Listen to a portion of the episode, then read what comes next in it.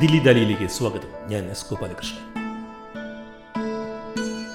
ദിലീപ് കുമാർ ഒരു ഉപഭൂഖണ്ഡത്തിന്റെ പ്രേമഭാചനം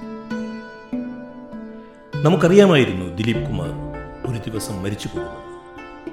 ഇന്നല്ലെങ്കിൽ നാളെ. തൊണ്ണൂറ്റിയെട്ട് വയസ്സ് നീണ്ടു നിന്ന സാർത്ഥകമായ ഒരു ജീവിതമായിരുന്നു അത്. എങ്കിലും അദ്ദേഹം കടന്നു പോകുമ്പോൾ അതൊരു യുഗത്തിന്റെ അന്ത്യമാണെന്ന് പറയാതിരിക്കാൻ കഴിയില്ല. ഒരു യുഗത്തിന്റെ അന്ത്യം എന്നത് ഭാഷയിൽ പറഞ്ഞു പറഞ്ഞു തേഞ്ഞുപോയ ഒരു വാക്കാണ്. ഒരു പ്രയോഗമാണ്. പക്ഷേ ദിലീപ് കുമാർ കടന്നു പോകുമ്പോൾ ഒരു യുഗത്തിന്റെ അന്ത്യമാണ് എന്ന പ്രയോഗത്തിന് ശരിയായ അർത്ഥം കൈവരികയാണ്. ഓർമ്മ വെച്ച നാൾ മുതൽ ഇന്ത്യയിൽ ഇന്ന് ജീവിച്ചിരിക്കുന്ന ഒട്ടുമിക്ക തലമുറകൾക്കും ഓർമ്മ വെച്ച നാൾ മുതൽ അവർ കേട്ടു ശീലിച്ച ഒരു ശബ്ദവും കണ്ടു ശീലിച്ച ഒരു മുഖവുമാണ് ദിലീപ് കുമാറിന്റെത്. എന്നാൽ വെള്ളിത്തിരയുടെ ഒരു വെള്ളിത്തിളക്കം മാത്രമായി നാം ദിലീപ് കുമാറിനെ കണ്ടുകൂടും. ദിലീപ് കുമാർ അതിനും അപ്പുറമായിരുന്നു. അതുകൊണ്ട് വെറും ഒരു ചരമോപചാരത്തിൽ നിർത്താവുന്നതല്ല. ഇന്ന് അവസാനിച്ചു ആ ജീവിതം. ചലച്ചിത്രത്തിനപ്പുറം പോകുന്ന ഈ ഉപഭൂഖണ്ഡത്തിന്റെ തന്നെ സംസ്കാരത്തിന്റെ ഊടും പാവും പേറുന്ന ഒരു ജന്മമായി അദ്ദേഹത്തിന്റെത്. ജനനം ആയിരത്തി തൊള്ളായിരത്തി ഇരുപത്തിരണ്ടിൽ ബ്രിട്ടീഷ് ഇന്ത്യയിലെ പെഷവാറിൽ ആയിരുന്നു. മരണം തൊണ്ണൂറ്റിയെട്ട് വർഷങ്ങൾക്ക് ശേഷം സ്വതന്ത്ര ഇന്ത്യയിൽ പെഷവാർ ഇന്ന് പാകിസ്ഥാനിലാണ്. ഇന്ത്യയ്ക്ക് ഈ പ്രദേശത്തിനോടുള്ള കടപ്പാട് വളരെ വലുതാണ്. അതൊന്ന് പറഞ്ഞിട്ട് നമുക്ക് ദിലീപ് കുമാറിന്റെ ജീവിതത്തിലേക്കും കാലത്തിലേക്കും സംഭാവനകളിലേക്കും പോകാം. പെഷവാർ ഈ ഉപഭൂഖണ്ഡത്തിന് നൽകിയ സംഭാവന വളരെ വലുതാണ്. ഈവൻ സ്വതന്ത്ര ഭാരതത്തിന് പോലും നൽകിയ സംഭാവന വളരെ വലുതാണ്. ചില പേരുകൾ മാത്രം ഞാൻ പറഞ്ഞു പോകാം. ഖാൻ അബ്ദുൽ ഗഫർ ഖാൻ. അതിർത്തി ഗാന്ധി എന്ന് അറിയപ്പെടുന്ന ഖാൻ അബ്ദുൽ ഗഫർ ഖാൻ. ഗാന്ധിയുടെ ഏറ്റവും വലിയ അനിയായി അദ്ദേഹം അവിടെ നിന്നാണ്. ഇന്ത്യൻ നാടകവേദിയുടെ ഏറ്റവും പ്രമുഖ മുഖങ്ങളിലൊന്നായ പൃഥ്വിരാജ് കപൂർ അവിടെ നിന്നാണ്. ഇന്ത്യൻ ഇംഗ്ലീഷ് എഴുത്തിലെ ആദ്യ പ്രമുഖ നാമങ്ങളിലൊന്നായ മുൽക്ക് രാജ് ആനന്ദ് പെഷവാറിൽ ഷോലെ എന്ന ചിത്രത്തിലൂടെ ഇന്ത്യക്കാർക്ക് സുപരിചിതനായ വലിയ നടൻ അംജദ് ഖാൻ പെഷവാറിൽ നിന്നാണ്. വിനോദ് ഖന്ന പെഷവാറിൽ നിന്നാണ്. ഹിന്ദി നടനായിരുന്ന പ്രേംനാഥ് പെഷവാറിൽ നിന്നാണ്. പഞ്ചാബ് മുഖ്യമന്ത്രിയായിരുന്ന ഭീംസൻ സച്ചാർ പെഷവാറിൽ നിന്നാണ്.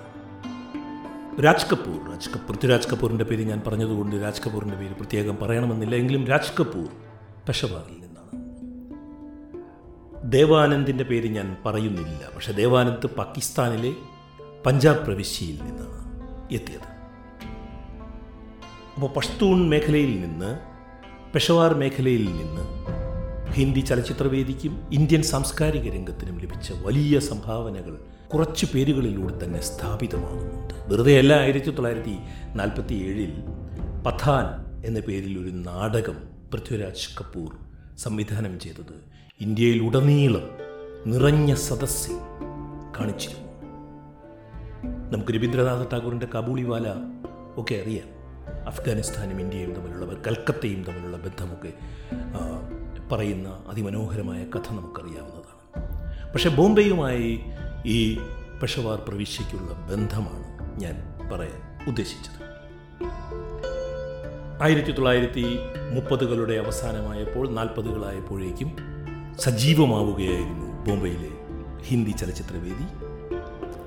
സുന്നി മുസ്ലിമായിരുന്ന മഹ്ജമിൻ ബാനു മീനാകുമാരി ആയി മാറി.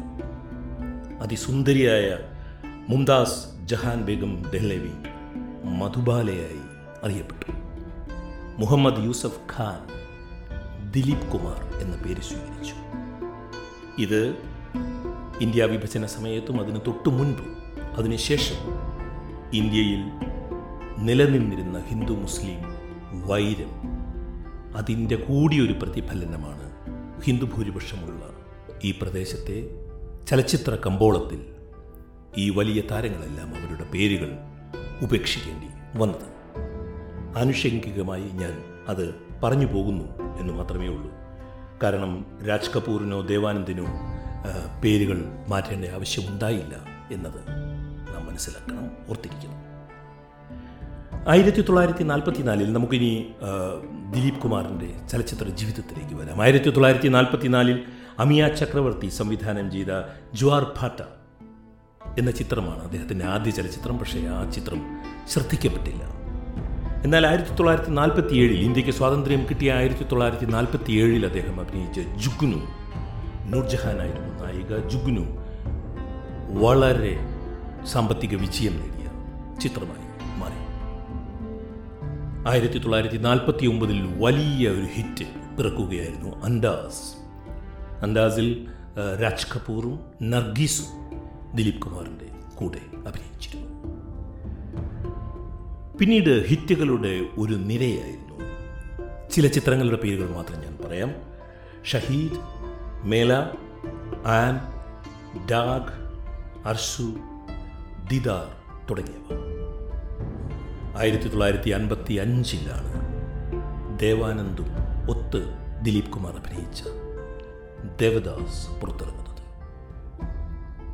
ദേവദാസ് ഹിന്ദി സിനിമയിലെ എക്കാലത്തെയും മഹത്തായ ചിത്രങ്ങളിലൊന്ന് ഒന്നായി മാറുകയായിരുന്നു. നമുക്കറിയാം എല്ലാ ഭാഷകളിലേക്കും അതിന്റെ റീമേക്സ് ഉണ്ടായതും മലയാളത്തിലും ഉണ്ടായതും എല്ലാം നമുക്കറിയാവുന്ന കാര്യമാണ്.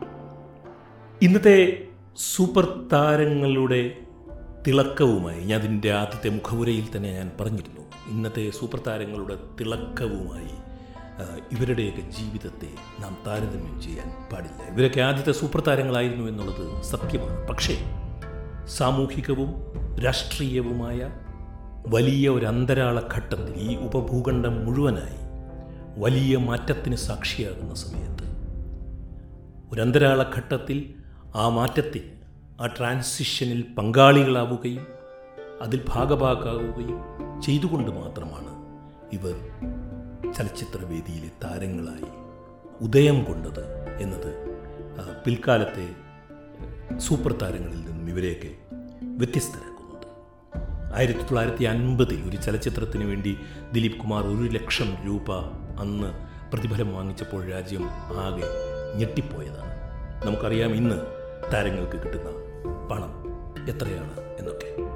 ആയിരത്തി തൊള്ളായിരത്തി അൻപതിലാണ് അദ്ദേഹം മുഗളെ ആസാം നിർമ്മിക്കുന്നത്. സലീം രാജകുമാരനായി ദിലീപ് കുമാർ അഭിനയിച്ചത് നമുക്കറിയാം. നാം എല്ലാം കണ്ടിട്ടുള്ള ചിത്രങ്ങളാണ് നമ്മൾ ഭൂരിപക്ഷം ആളുകളും കണ്ടിട്ടുള്ള ചിത്രമാണ് മുഗളെ ആസാം ആ ചിത്രത്തിൽ ഒരു പാട്ട് പാടിയതിന് ഉസ്താദ് ബഡേ ഗുലാം അലി ഖാൻ ഇരുപത്തി അയ്യായിരം രൂപ ആയിരത്തി തൊള്ളായിരത്തി അൻപതിൽ പ്രതിഫലം വാങ്ങിച്ചു എന്നതും ഞാൻ ഈ അവസരത്തിൽ ഓർക്കുകയാണ്. ഈ ആയിരം കോടി ക്ലബിനെ കുറിച്ചൊക്കെ പറയാറുണ്ട്. ഹിന്ദി സിനിമയിലെ ആയിരം കോടി ക്ലബ്ബുകൾ മലയാളം സിനിമയിലെ നൂറ് കോടി ക്ലബ്ബ് എന്നൊക്കെ. ഇതാ അന്ന് ആയിരത്തി തൊള്ളായിരത്തി അൻപതിൽ നാണയത്തിന്റെ മൂല്യം വെച്ച് നോക്കിയാൽ അന്ന് ആയിരം കോടി ക്ലബിൽ പ്രവേശനം ലഭിച്ച സിനിമയായിരുന്നു മുഗലിയാസ് എന്നാൽ സലീം രാജകുമാരൻ ദിലീപ് കുമാറിന്റെ സലീം രാജകുമാരനല്ല എന്റെ മനസ്സിൽ ദിലീപ് കുമാറിനെ കുറിച്ച് ഓർക്കുമ്പോൾ ആദ്യം മനസ്സിൽ വരുന്നത് ആയിരത്തി തൊള്ളായിരത്തി അറുപത്തിരണ്ടിലെ ബോംബെ വിമാനത്താവളത്തിലെ ഒരു കാഴ്ചയാണ്. ഖാൻ അബ്ദുൽ ഗഫർ ഖാൻ ബാദ്ഷാ ഖാൻ അതിർത്തി ഗാന്ധി. അദ്ദേഹം ബോംബെ സന്ദർശിച്ചപ്പോൾ ആരും ആവശ്യപ്പെടാതെ അന്ന് തന്നെ സൂപ്പർ താരമായി കഴിഞ്ഞിരുന്ന ദിലീപ് കുമാർ വണ്ടിയോടിച്ച് വിമാനത്താവളത്തിൽ പോയി അതിർത്തി ഗാന്ധിയെ സ്വീകരിക്കുന്ന ഒരു കാഴ്ചയുണ്ട്. സ്വന്തം പ്രവിശ്യയായ പെഷവാറിൽ നിന്നും വരുന്ന അതിർത്തി ഗാന്ധിയെ സ്വീകരിക്കുവാൻ ഇന്ത്യയുടെ താര രാജകുമാരൻ ചെല്ലുന്ന ആ കാഴ്ച എന്റെ മനസ്സിൽ നിന്നും ഒരിക്കലും മായില്ല ആ ചിത്രങ്ങൾ ലഭ്യമാണ് ഇന്റർനെറ്റിൽ നിങ്ങൾക്ക് പോയി കാണാവുന്നതാണ്. ദിലീപ് കുമാറിനെ കുറിച്ചുള്ള ഈ ചെറിയ ഓർമ്മ ഈ ആദരം അവസാനിപ്പിക്കുന്നതിന് മുൻപ് മലയാളികൾക്ക് കൗതുകമുള്ള ഒരു കാര്യം കൂടി പറഞ്ഞിട്ട് ഞാൻ അവസാനിപ്പിക്കും. ആയിരത്തി തൊള്ളായിരത്തി അറുപത്തി രണ്ടിൽ നോർത്ത് ബോംബെയിൽ ഒരു തെരഞ്ഞെടുപ്പ് നടന്നു. ഇന്ത്യ മുഴുവൻ ശ്രദ്ധിച്ച രാഷ്ട്രീയ തെരഞ്ഞെടുപ്പ്. അന്ന് പ്രധാനമന്ത്രി പണ്ഡിറ്റ് ജവഹർലാൽ നെഹ്റു ആയിരുന്നു. നെഹ്റുവിന്റെ അടുത്ത സുഹൃത്തായിരുന്നു ദിലീപ് കുമാർ. അന്ന് നോർത്ത് ബോംബെയിലേക്ക് നടന്ന തെരഞ്ഞ തെരഞ്ഞെടുപ്പിൽ പ്രജാ സോഷ്യലിസ്റ്റ് പാർട്ടിയുടെ സ്ഥാനാർത്ഥി ഗാന്ധിയുടെ അരുമ ശിഷ്യനായിരുന്ന ആചാര്യ ജെ പി കൃപലാനിയായിരുന്നു എന്നാൽ കോൺഗ്രസ് പിന്തുണച്ചത് മലയാളിയായ വി കെ കൃഷ്ണമേനോനെ ആയിരുന്നു. രാജ്യം മുഴുവൻ ഉറ്റുനോക്കിയ തെരഞ്ഞെടുപ്പ്. വേണമെങ്കിൽ ജെ ബി കൃപലാനി ജയിക്കാമായിരുന്ന തെരഞ്ഞെടുപ്പ്. കുശാഗ്രബുദ്ധിയായിരുന്ന പ്രധാനമന്ത്രി ജവഹർലാൽ നെഹ്റു ബോംബെയിലേക്ക് പറന്ന് മഹാനടനായ ദിലീപ് കുമാറിനെ നേരിട്ട് കണ്ട് അഭ്യർത്ഥിക്കുകയാണ് കൃഷ്ണമേനോന് വേണ്ടി വോട്ട് ചോദിക്കണം എന്ന്. ഒരുപക്ഷെ രാഷ്ട്രീയ ഇന്ത്യയുടെ ചരിത്രത്തിൽ ഒരു ചലച്ചിത്ര താരം ഒരു രാഷ്ട്രീയ സ്ഥാനാർത്ഥിക്ക് വേണ്ടി വോട്ട് ചോദിച്ച ആദ്യ സന്ദർഭം അതായിരിക്കാം. എനിക്ക് തീർച്ചയില്ല. എങ്കിലും എന്റെ പരിമിതമായി അറിഞ്ഞു വെച്ച് അതായിരിക്കാം. വലിയ ഭൂരിപക്ഷത്തിലാണ് വി കെ കൃഷ്ണമേനോനെ ബോംബെ അന്ന് ജയിപ്പിച്ചത്. ആചാര്യ ജെ ബി കൃപലാനി നാമെല്ലാം ബഹുമാനിക്കുന്ന ആചാര്യ ജെ ബി കൃപലാനിക്ക് ലഭിച്ച വോട്ടുകളുടെ ഇരട്ടിയിലധികം വോട്ടുകൾ ലഭിച്ചാണ് വി കെ കൃഷ്ണമേനോൻ ജയിച്ചത്. അങ്ങനെ മലയാളികൾക്കും ദിലീപ് കുമാറിനെ ഓർക്കുവാൻ ഒരു കാരണമുണ്ട്. ഈ പോഡ്കാസ്റ്റിന് തലക്കെട്ട് ഞാൻ ഇട്ടത് ഒരു ഉപഭൂഖണ്ഡത്തിന്റെ പ്രേമഭാചനം എന്നാണ്. പാകിസ്ഥാൻ പാകിസ്ഥാന്റെ ഏറ്റവും വലിയ ദേശീയ ബഹുമതി നൽകിയാണ് ദിലീപ് കുമാറിനെ ആദരിച്ചത്. ഇന്ത്യ പത്മവിഭൂഷണവും ദാദാ ഫാൽക്കെ അവാർഡും എല്ലാം നൽകി ദിലീപ് കുമാറിനെ ആദരിച്ചതാണ്. മഹാനായ നടൻ സാർത്ഥകമായ പുരുഷായുസ് പൂർത്തിയാക്കി യാത്രയാകുന്നു. ഇന്ത്യയുടെ ഇന്നത്തെ ഒരു പ്രത്യേക സാംസ്കാരിക സന്ധിയിൽ നാം ആദരപൂർവം ഓർക്കേണ്ട രാഷ്ട്രീയമായും സാമൂഹ്യമായുമായ കാരണങ്ങളാൽ ആദരപൂർവം ഓർക്കേണ്ട സംഭാവനകളാണ് ദിലീപ് കുമാർ നൽകിയത്. ആ വലിയ ജന്മത്തിന് എല്ലാ ആദരങ്ങളും നൽകിക്കൊണ്ട് ഈ പോഡ്കാസ്റ്റ് ഇവിടെ സമാപിക്കുന്നു.